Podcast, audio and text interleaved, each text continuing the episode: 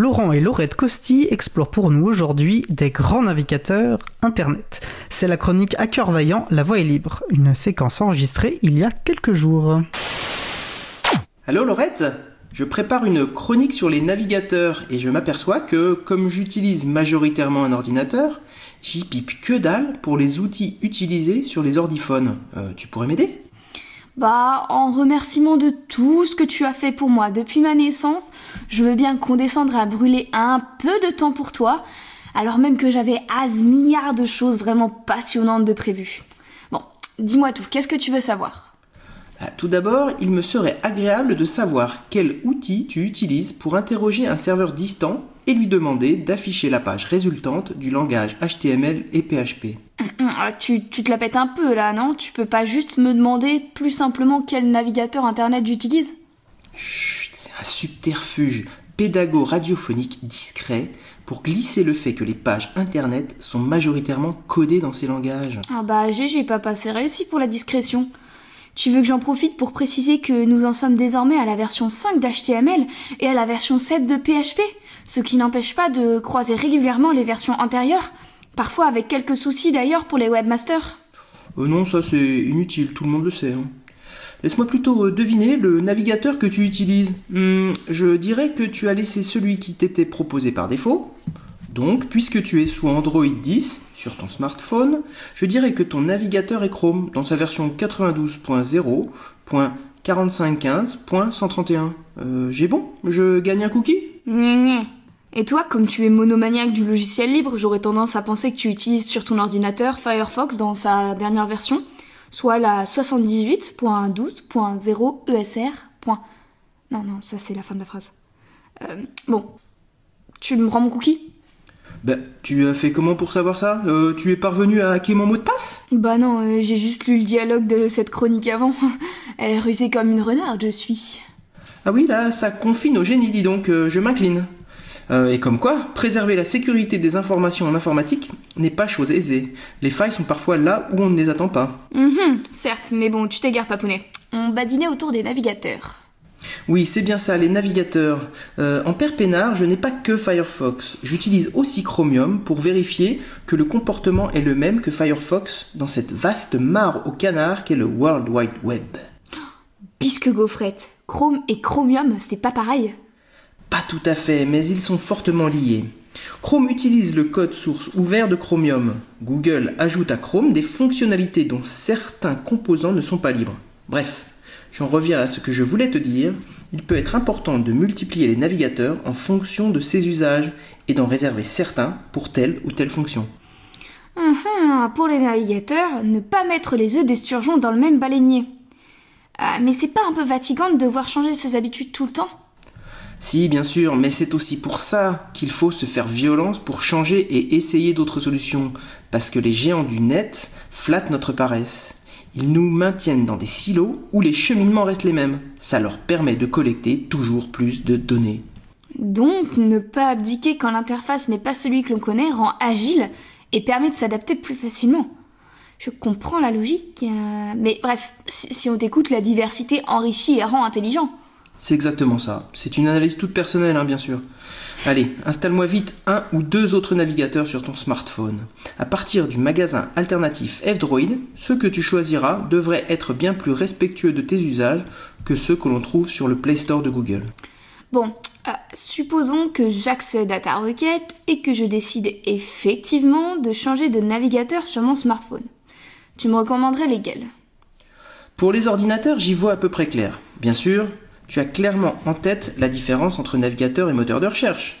Bon, on causera plus tard des moteurs qu'il faut privilégier avec les navigateurs que tu auras choisis. D'abord, éviter Chrome, j'imagine. A minima, je suppose qu'il faut éviter de renforcer une position déjà largement dominante et écrasante. Effectivement, outre la montée en puissance fulgurante de ce navigateur cheval de Troie de Google, 6% de part de marché en 2006 et 58% en 2021, les soupçons sont lourds quant au fait que Google a œuvré, pas toujours proprement, pour dominer ce marché des navigateurs, sans tuer pour autant les éventuels concurrents, ce qui se serait vu. Des articles de la presse spécialisée évoquent ce sujet et l'histoire de Firefox en témoigne. Hmm, par ailleurs, j'imagine que bah, l'utilisation simultanée Chrome-Google permet de maximiser la collecte et le croisement des données pour Google et de faire fructifier des bénéfices déjà indécents. Ah, d'autant que tu me disais qu'un smartphone permet de collecter plus de métadonnées encore qu'un ordinateur. Oui, mais ça n'a pas toujours été si simple. Il faut que je te résume l'histoire du navigateur Firefox. C'est très démonstratif de ce qu'il se passe dans le monde du numérique et révélateur des luttes titanesques dont le Graal est désormais la donnée. Euh, je veux bien te remercier pour ma naissance, mais bon, faut pas, faut pas abuser. Je résume, mais pour l'histoire complète, du point de vue de la Fondation Mozilla en Europe, ça pourrait être une bonne idée que d'inviter Tristan Nito dans l'émission Libre à vous de l'April, car c'est passionnant. Bref, en deux mots donc, la Fondation Mozilla aux States a été créée pour prendre la suite du navigateur Netscape. Mitchell Baker, femme remarquable, a fortement contribué à cette création et au développement de Firefox. Mhm, encore une femme discrète, mais qui a œuvré pour une informatique plus respectueuse des utilisatrices et utilisateurs. Oui, et au passage, Netscape est l'une des premières entreprises commerciales à ouvrir le code source de son logiciel et à agréger une communauté. Enfin, s'associer au moteur de recherche de Google a été une bonne opportunité à l'époque pour la Fondation Mozilla. Cela répondait efficacement aux besoins des internautes, comparativement à Internet Explorer qui s'encroutait et que Microsoft délaissait. D'autant que si je me souviens bien, du haut de mes un an à l'époque, le slogan que Google s'était trouvé, c'était Don't be evil, ne soyez pas malveillant en français.